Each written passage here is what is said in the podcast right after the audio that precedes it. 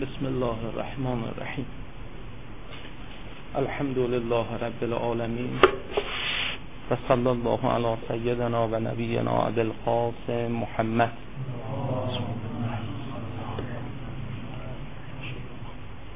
اللهم كل وليك الحجة ابن الحسن صلواتك عليه وعلى آبائه.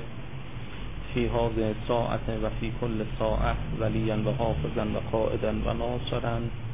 وقائدا وناصرا ودليلا وعينا حتى تسكنه أرضك طوعا وتمتعه فيها طويلا با لطف و عنایت حضرت منان و حضرت صاحب الزمان درس نهایت الحکمت تعلیف حضرت علامه طباطبایی رحمت الله علیه و آغاز می‌کنیم. امیدواریم که این درس و بحث مرزی درگه اهدیت و قطب عالم امکان حضرت ولی عصر. عجل الله تعالی فرجه الشریف واقع بگردد انشاءالله. قبل از ورود به اصل مباحث کتاب نهایت الحکمت شایسته است مقدمه ای رو در خصوص جایگاه حکمت متعالیه در انواع جهانبینی بررسی بکنیم. تا قدر و منزلت و شرافت حکمت متعالی رو نسبت به انواع جهانبینی یک علم اجمالی بهش پیدا بکنیم قبل از حکمت صدرایی و حکمت متعالیه ما فل جمله چهار جهانبینی و هستی شناسی داشتیم.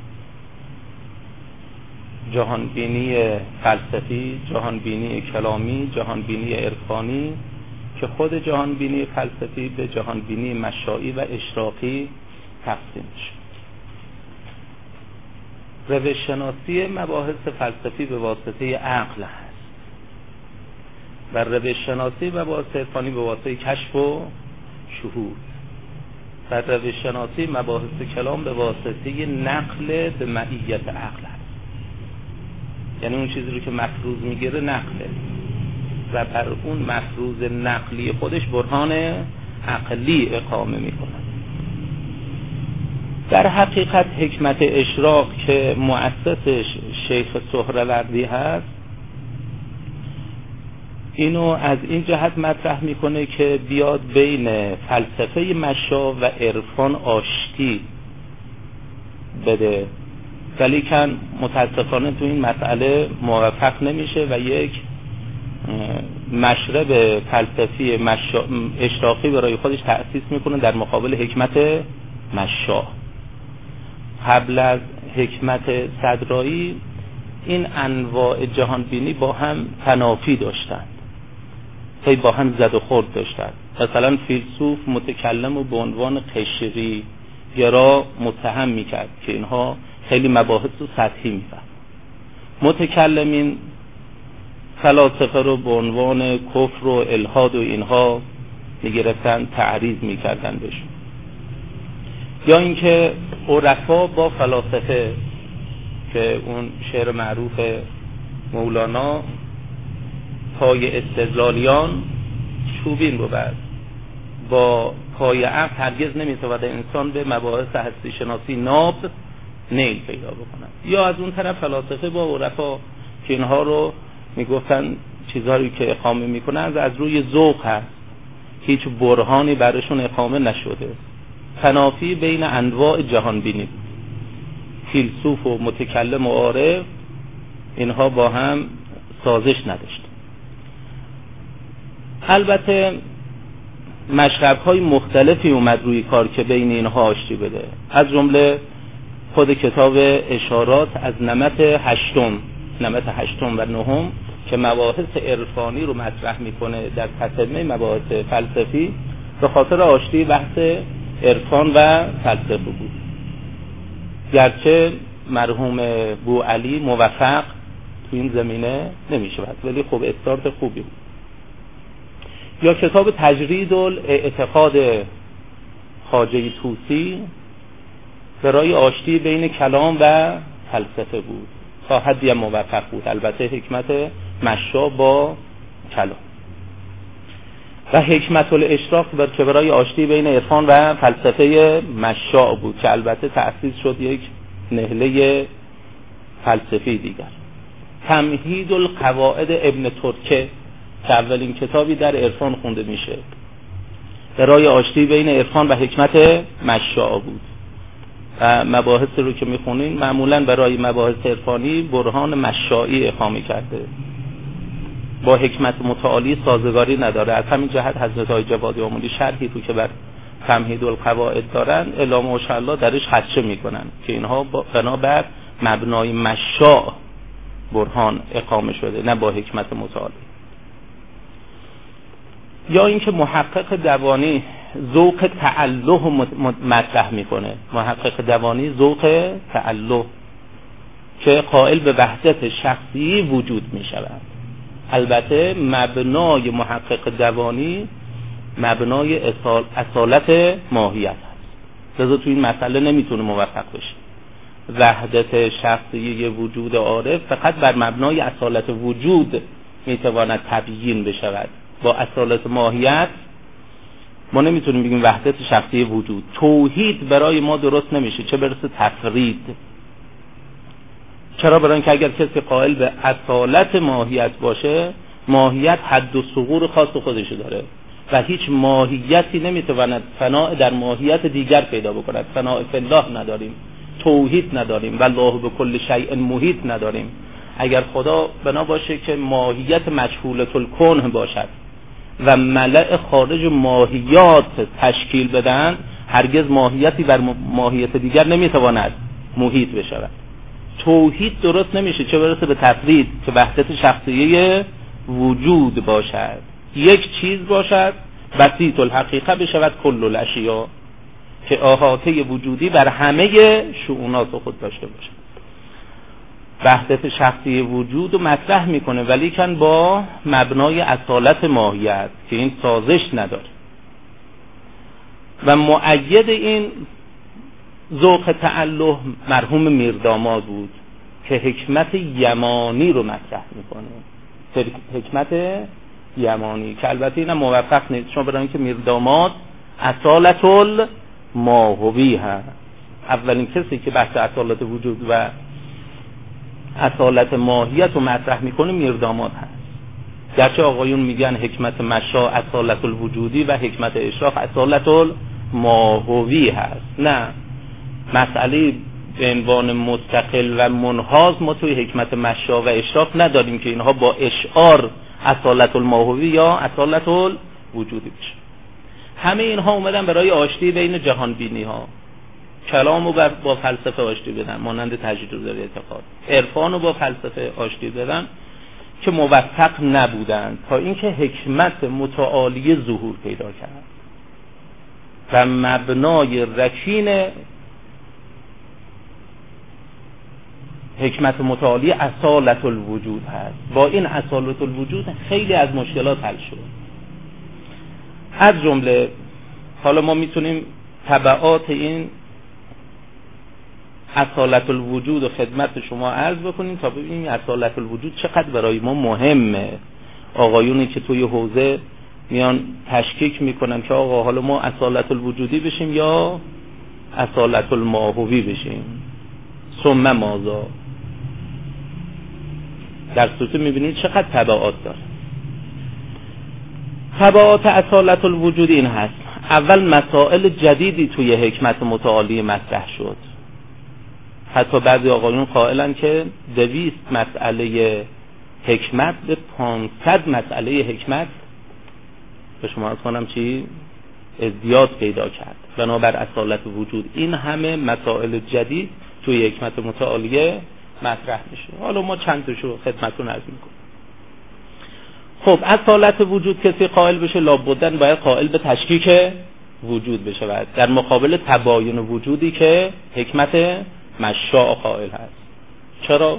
برای که اگر ما از حالت الوجودی شده میگیم ملع خارج را وجود تشکیل داده. هر چه هست وجود است که مشهود ماست. خب وجود اگر بنا باشه ملع خارج را تشکیل بدهد ما به امتیاز بین اشیا به چه خواهد بود؟ ماهیتی که ما در عالم خارج نداریم که حد و سهور خاص خودشو داشته باشه. لذا الا ولا بود باید قائل به تشکیک وجود بشیم. اونم تشکیک خاصی نه تشکیک عامی که همون تباین وجود بشود. تشکیک عامی همون تباین وجود هست. اسمش تشکیکه تشکیک عامی. تشکیک خاصی که ما بهل امتیاز اشیاء عین ما بهل افتراق اشیاء بشود. ما بهل اشتراک اشیاء عین ما بهل امتیاز اشیاء بشود. یعنی وجود شجر و وجود حجر ما بهل اشتراکشون در وجود هست و ما بهل امتیازشون هم در وجود هست. به خلاف تشکیک عامی که ما بهل امتیاز غیر ما بهل اشتراک هست. مثل مثالی که برای ممثل می‌زنن توی بدایت الحکمه که وجود رو بخوایم مثال بزنن به نور مثال می‌زنن. حضرت علامه اونجا اشاره داره که این تشکیک تشکیک خاصی نیست بلکه تشکیک عامی است برای اذهان مبتدی اول بدایت الحکمه این مثال رو می‌زنیم. تو نهایت الحکمه این مثال زده نمیشه. چرا؟ برای اینکه ما به امتیاز غیر ما به اشتراک. نور شدید و نور ضعیف نور شم و نور شمس ما به اشتراکشون در نور هست ولی کن ما به افتراقشون در نور نیست در قوابله. البته البته در فیزیک قدیم تمایز انوار به نحو تشکیک خاصی بود. در فیزیک جدید به نحو تشکیک عامی هست. این قوابل هست که میاد میز میده بین نور شمس و نور شمع. لذا میشه تشکیک تشکیک عامی. ما بهل اشتراک غیر ما بهل افتراق. یه جوری ما رو نگاه نکنین. من فقط دارم مقدمه میگم توی نهایت الحکمه. اینا همه رو باید پوست مطالب بکنیم هنوز جلام میریم. اگر دیدیم بعضی بحثا گنگه خب دیگه داریم مقدمه میدیم باید دو سال بنشینیم این مباحث دقیقا برامون حل بشه. پس اولین بحثی که مطرح شد جز مسائل جدی بحث تشکیک وجود. یا اینکه از مسائل جدیدی که در حکمت متعالی مطرح شد که خیلی برای ما مهم هست قاعده بسیط الحقیقت کل الاشیا و لیس به شیء منهام داریم. خب بعضی آقایون همینجور میگن تناقضگویی هست از یک طرف میگن خداوند همه اشیا هست. از یک طرف میگن خداوند همه اشیا نیست. در صورت فرق هست بین حمل حقیقت و رقیقت و حمل شایع صناعی. قسم اولش به نحو حمل حقیقت و رقیقت هست قسم دومش به نحو حمل شایع صناعی. بسیط الحقیقت کل الاشیاء بالحمل الحقیقت و رقیقت. خداوند تمام اشیاء است چرا؟ برای اینکه همه اشیاء رقائق وجودی حضرت حق هستند و لیس به شیء منها یعنی چی؟ بالحمل شایع صناعی. بالحمل شایع یعنی اتحاد مصداقی ندارد. مصداق خلق مساوی با مصداق حق نمی شود بلکه خلق رقیقه حق هست. میشه بسیط الحقیقه کل الاشیاء. یا به بیان دیگه می‌تونیم بگیم خداوند تمام ماهیات را شامل می شود البته اگر ماهیات رو به نحوه به شرط لا در نظر بگیریم. یعنی حیث ایجابی ماهیات رو فقط در نظر بگیریم نه حیث قلبی ماهیات خداوند تمام کمالات وجودی اشیا را دارا هست. به نحو ایجابی نه به نحو سلبی و عدمی. لذا ما می‌تونیم بگیم خداوند حتی ماهیت دارد. ماهیت بالمعنى اخص دارد. البته این ماهیت به نحو ماهیت به شرط لا یعنی حیثیت ایجابی شو در نظر بگیریم نه حیثیت سلبی. مثالی رو که حضرت استاد متحری در شرح منظومه می‌زنن. حالا شاید شایسته این بحث نباشه ولی مثال بزنیم دیگه. مثل اینکه شما می‌تونیم بگه انسان همار است. البته همار رو اگر به نحو ماهیت به شرط لا در نظر بگیریم. یعنی حیثیت ایجابی و کمالات همار رو فقط در نظر بگیریم. که بهش جوهرون نامیون حساسون متحرکون بالاراده. نه حیثیت سلبی که ناحقیتش باشه. چون که صد آیت نود هم نزد ما خداوندم می‌تونیم بگیم ماهیت دارد. حتی ماهیت بالمعنی الاخر. ماهیت بالمعنی الاعم که بحثی نیست. ماهیت بالمعنی الاعم به چه معنا بود؟ ما به شیء و هو که شامل وجود هم میشه خداوند ماهیت بالمعنی الاخر دارد. البته ماهیت ما اعتبارات ماهیت رو به سه نحو می‌دانستیم. ماهیت به شرط شیء ماهیت به شرط لا و ماهیت لا به شرط. ماهیت به شرط لا دارد. یعنی فقط حیث ایجابی و کمالات اشیا را واجد هست. دیگه کاری به حیثیت سلبی و عدمی اشیا نداریم. این که میگم معطی شی باید واجد شی باشد از حیث کمالات اشیا نه از حیث نقصان اشیا. که آقایون اشکال می‌کنن خب اگر بنا باشد معطی شی واجد شی باشد خداوند موجد مثلا حجر هست. پس باید حجریت هم در خداوند حضور داشته باشد. بله کمالات حجریت در خداوند به نحو ایجابی حضور دارد ولی بحث عدم و نقصان اشیا دیگه در اون ذات واجب حضور ندارد. اینها از عوارض طبعی نزول هست که وقتی نزول پیدا می‌کنن رو به نقصان میرن.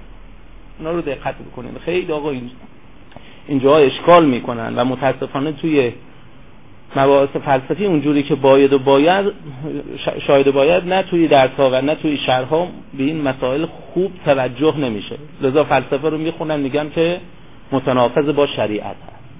در صورت ما شعارمون همیشه اینه که برهان و عرفان و قرآن مساوق با یکدیگرن البته اگه برهان به کنهی درک بشه نه به سطحی چنانچه توی درس و بحث متاسفان اینطور.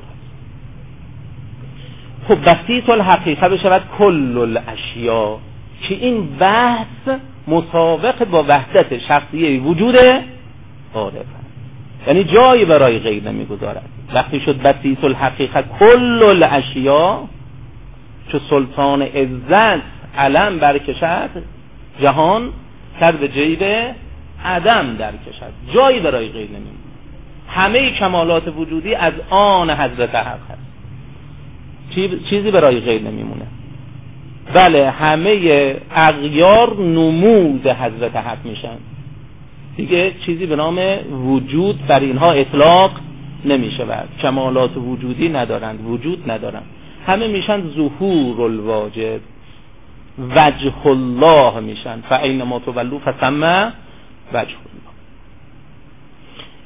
یا از مسائل جدیدی که مطرح شد در حکمت متعالیه تقدم بالحق. اینها همه بنابر اصالت وجود ها.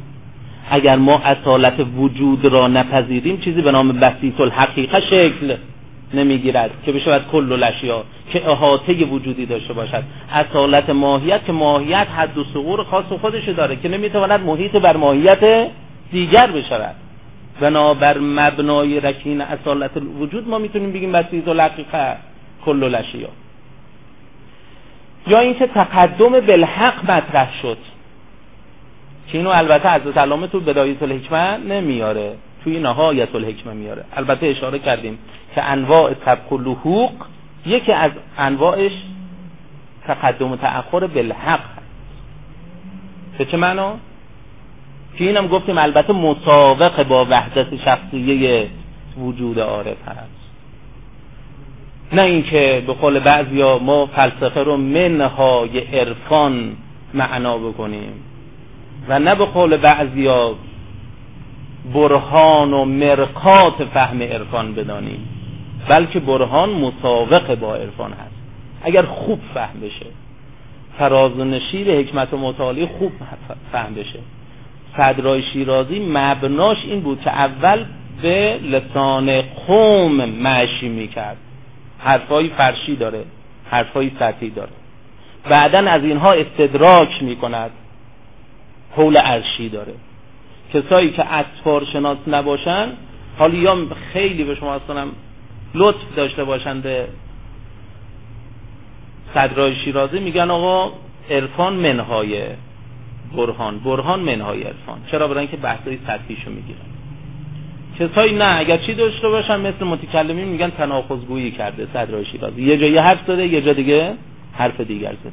در صورتی اینها رو باید جمع کرد. اینها در طول یکدیگر هستند نه در عرض یکدیگر تا تناقضگویی بشه. خب یکی از انواعی که جز مسائل جدید هست تقدم بالحق. تقدم بالحق یعنی چی؟ تقدم بالحق مانند این که میگیم حق تقدم بالحق دارد بر خلق.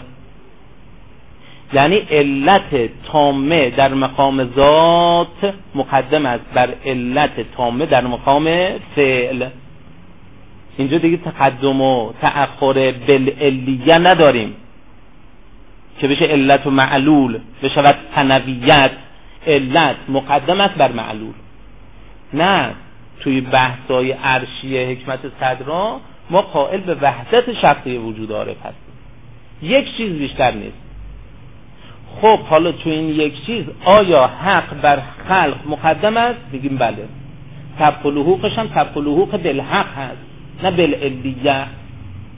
یعنی علت تامه در مقام ذات مقدم است بر علت تامه در مقام فعل. یک چیز هست. علت هست فقط. دیگه چیزی به نام معلول نداریم. اگر علت معلولم میگیم این معلول دیگه معنای ایجاده. یعنی علت و ایجادهو چیزی به نام معلول به نحو منحاز و مستقل نداریم که معلول بشه وجود فی نفسه لغیره در حکمت های پیشین. معلول میشه وجود فی غیره. وجود ربطی میشه بعد نه تنها وجود ربطی میشه بلکه میشه ربط الوجود. کسایی پارسال بدای ما نبودن این مباحث براشون سخته. توی نهایی اینا رو باید بگیم. خب تقدم و تأخر بالحق که صدرای شیرازی مطرح می‌کنه در انواع سبق و لحوق این از مسائل جدید که حالا فاکتور می‌دونیم حل مسائلی به واسطه اصالت وجود مطرح میشه. حل مسائلی که در جهان بینی های سابق و پیشین اینها براشون عویسه بود نمی‌تونستن حل بکنن. بحث حدوث زمانی عالم.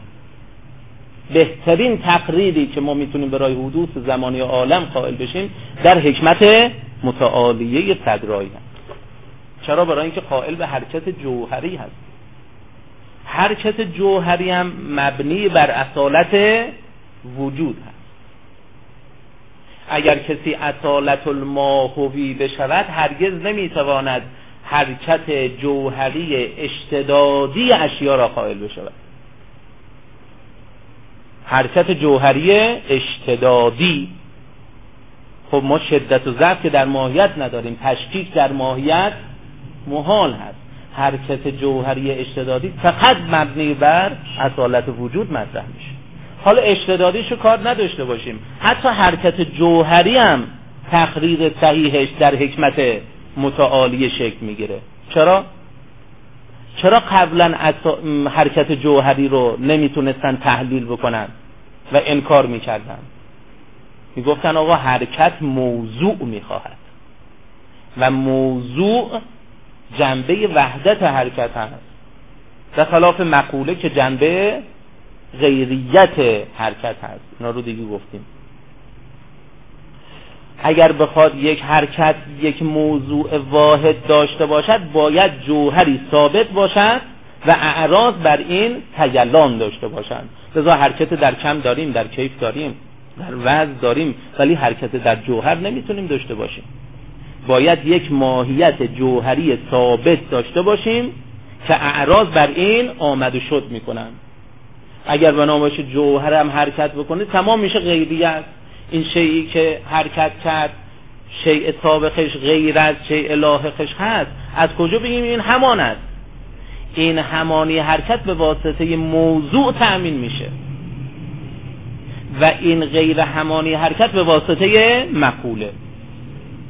خب ما اگر بگیم که جوهر هم حرکت می‌کند موضوعی برای حرکت نداریم. این همانی برای حرکت نداریم.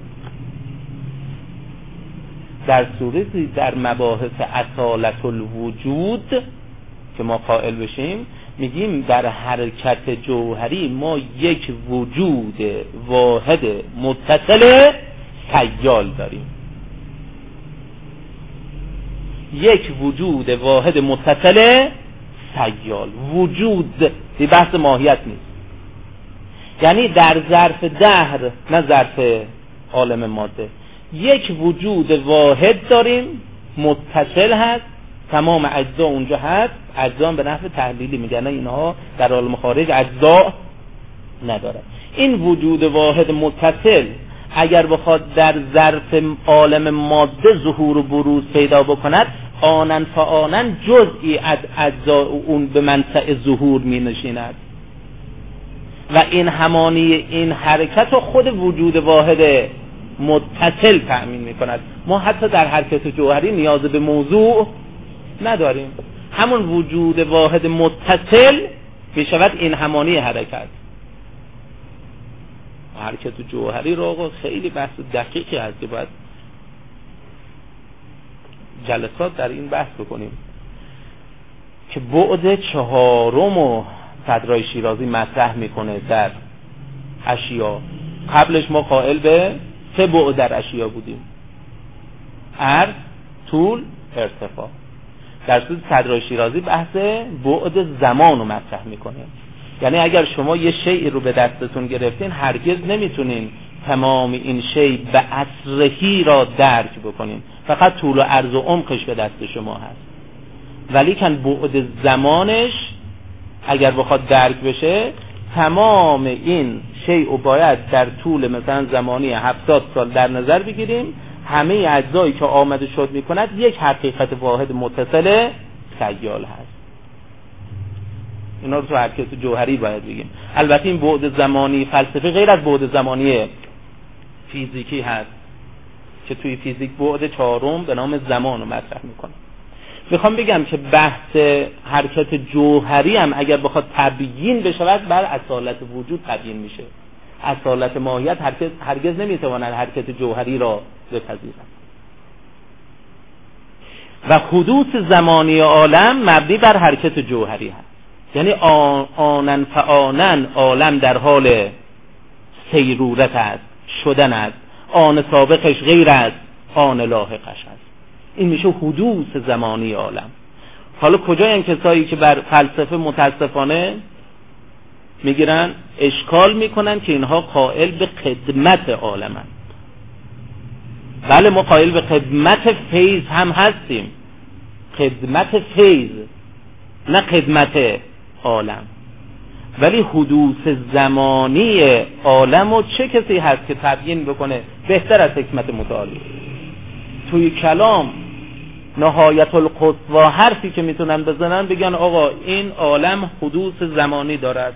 میلیاردها سال پیش حادث شد و میلیاردها سال بعد به سات عالم برچیده میشه ولیکن ما توی حرکت جوهری که مبنی بر اصالت وجود هست میگیم آنن آنن عالم در حال سیرورت و شدن است یعنی آن سابقش غیر از آن لاحقش است حدوث زمانی عالم حکمت متعالی کجا؟ حدوث زمانی عالم عالم متکلمین کجا؟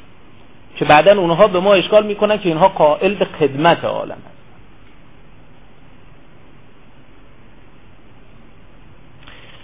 حل مسائل. پس یکی بحث حدوث زمانی شد بحث حرکت جوهری شد. اصالت وجود ببینین چقدر تبعات داره. پاسخ به اشکالات وجود ذهنی بنابر اصالت وجود. اون عویسه ای که توی بدایه خدمتون عرض می کردیم در بحث وجود ذهنی اگر بنا باشه که ماهیت ذهنی عین ماهیت خارجی باشد. ما ماهیت جوهری را درک می کنیم خب ماهیت جوهر در ذهن ما متصور می شود از یک طرف این ماهیت جوهر است از یک طرف این ماهیت کیف نفسانی است برای که علم و عارض بر نفس من هست. هم باید جوهر باشد هم کیف نفسانی.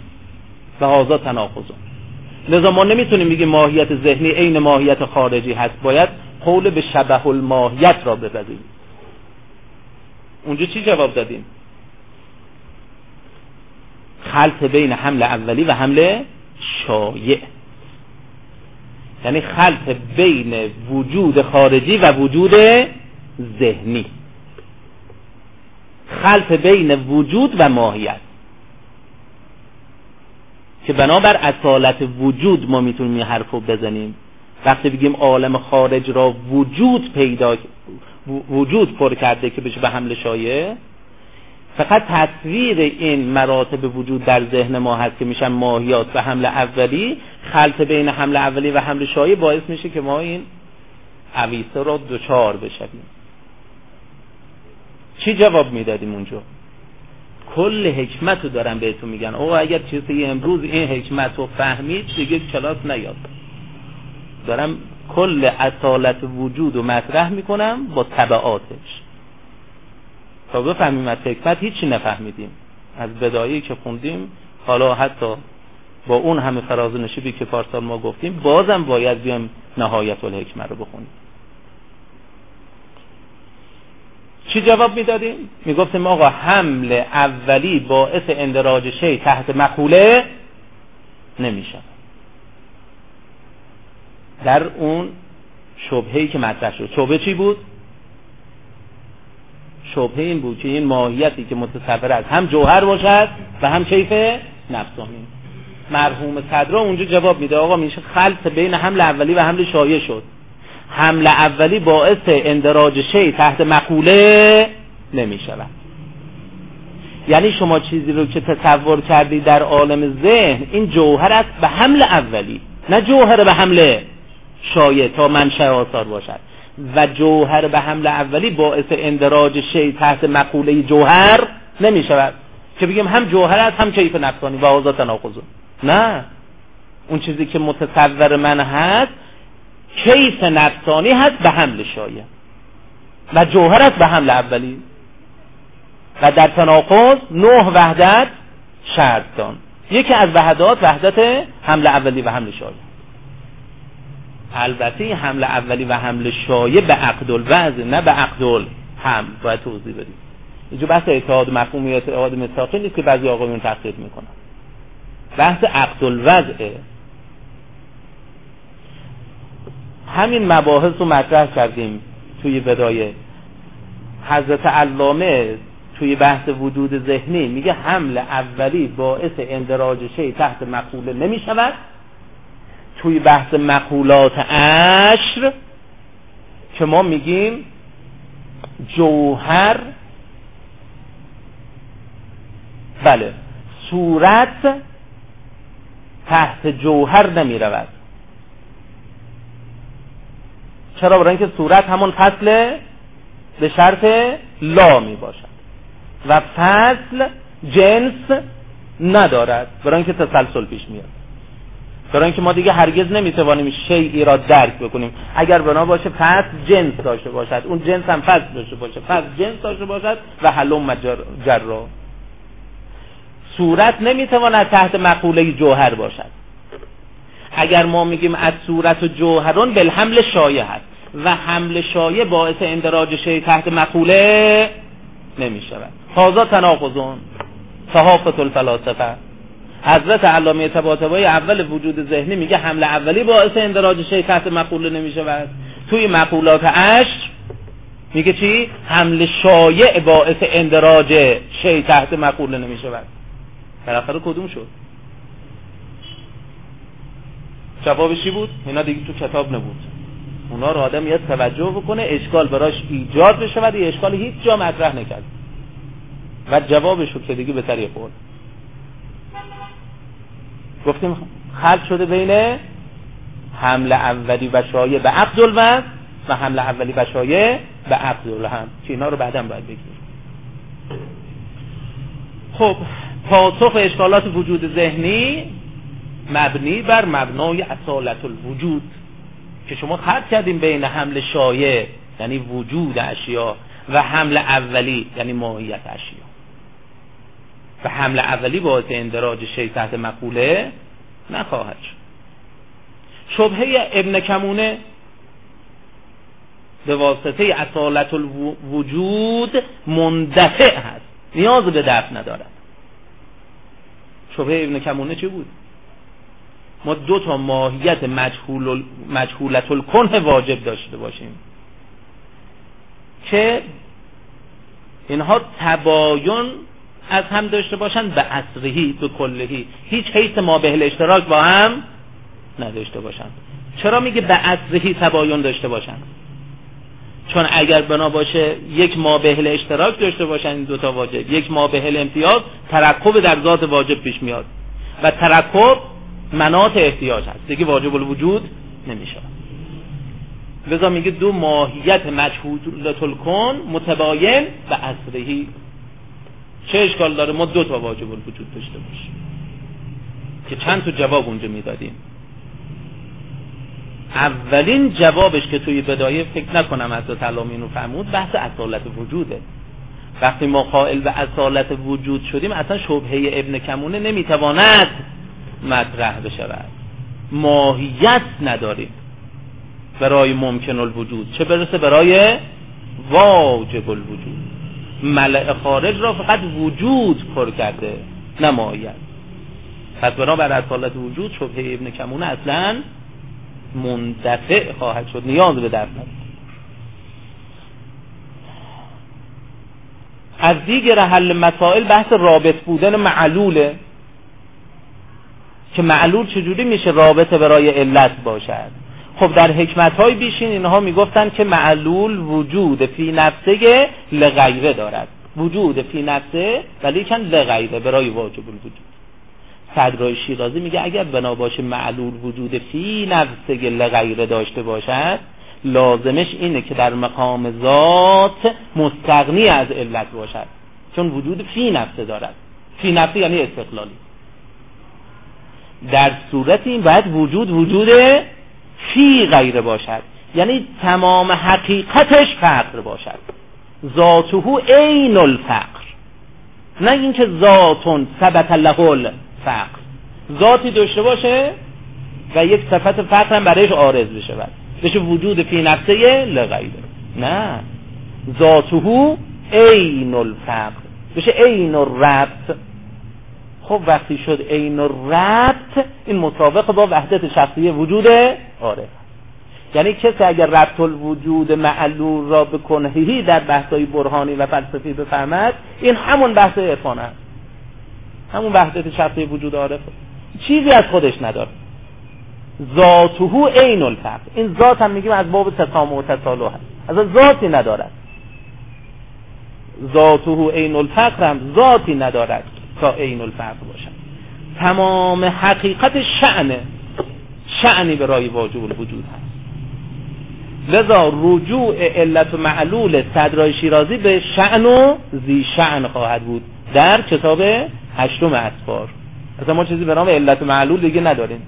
علت و معلول شرک خفیست. آدم میگه دو چیز در عالم داریم. نه یک چیز بیشتر نداریم. هو اولو و الاخر و الظاهر و الباطن و هو به کل شیء علیم. تحلیل رابط بودن معلول بنابر اصالت وجود. اگر اصالت الماهوی بشیم که رابط چه معنا می‌دهد؟ ماهیتی فانی در ماهیت دیگر باشد. ماهیتی عین و ربط ماهیت دیگر باشد. یا اینکه قائل به تباین وجود باشیم.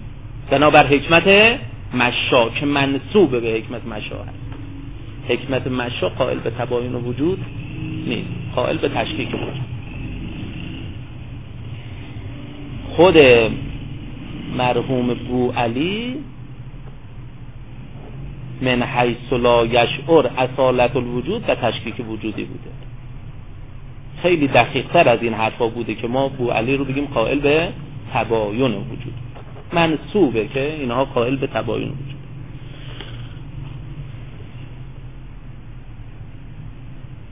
اتحاد عاقل و معقول. الله اکبر. چه مباحثی من امروز دارم مطرح می‌کنم؟ اینها دیگه عرش مباحث حکمت متعالی هست.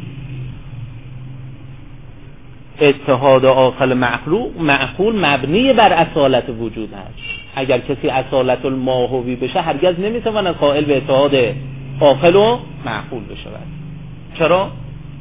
بفرمایید. اتحاد در ماهیت محال هست.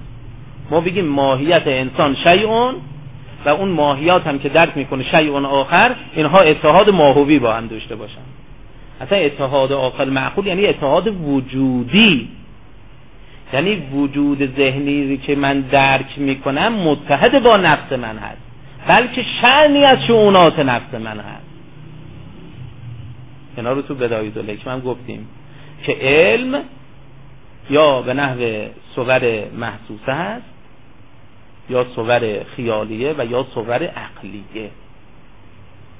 انسان وقتی که با عالم خارج ارتباط پیدا می کند اون محسوس, محسوس علت اعدادی می شود تا نفس به وزان اون صورت محسوس در سقع وجودی خود بگیره اون وجود ذهنی را انشاء بکند. لذا اون وجود ذهنی میشه شعنی از شعونات این عالم. میشه اتحاد عاقل و معقول. توی صور خیالیه هم اینطور هست. که به وزان اون متخیل می‌گیره صورتی را در سقع وجود خودش انشا می‌کنه. صور عقلیه رو تفصیل دادیم. بله اگر کسی نفس راقی داشته باشد شدید داشته باشه صور معقوله را خود می‌تواند ایجاد و انشا بکند.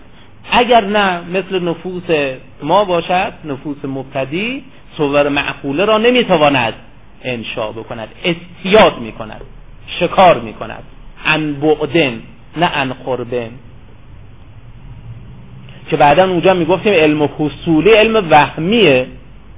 ما چیزی به نام علم حصولی اصلا نداریم. هر چه علم هست اون علم حضوریه. البته علم حضوری ان قربن داریم و علم حضوری ان بودن داریم. توی بحث اتحاد عاقل معقول باید اینا رو بگیم.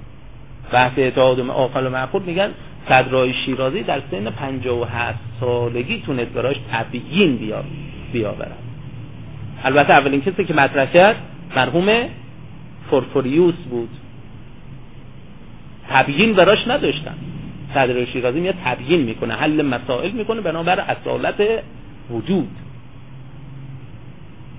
لذا وقتی اتحاد عاقل و معقول شد یعنی چی؟ یعنی شاهد و شهد و مشهود خودت هستی. هرچی می‌بینی خودتو داری می‌بینی. اصلا من شما رو نمی‌تونم ببینم. وجود مادی شما نزد شما قرار هست. آن سابق شما غیر از آن لاحق شما هست. چجوری بخواد بشه حضور و شی لل مجرد اون که اصلا حضور برای خودش نداره. شی مادی نزد خودش قرار داره. چجوری می‌خواد نزد عالم قرار داشته باشه؟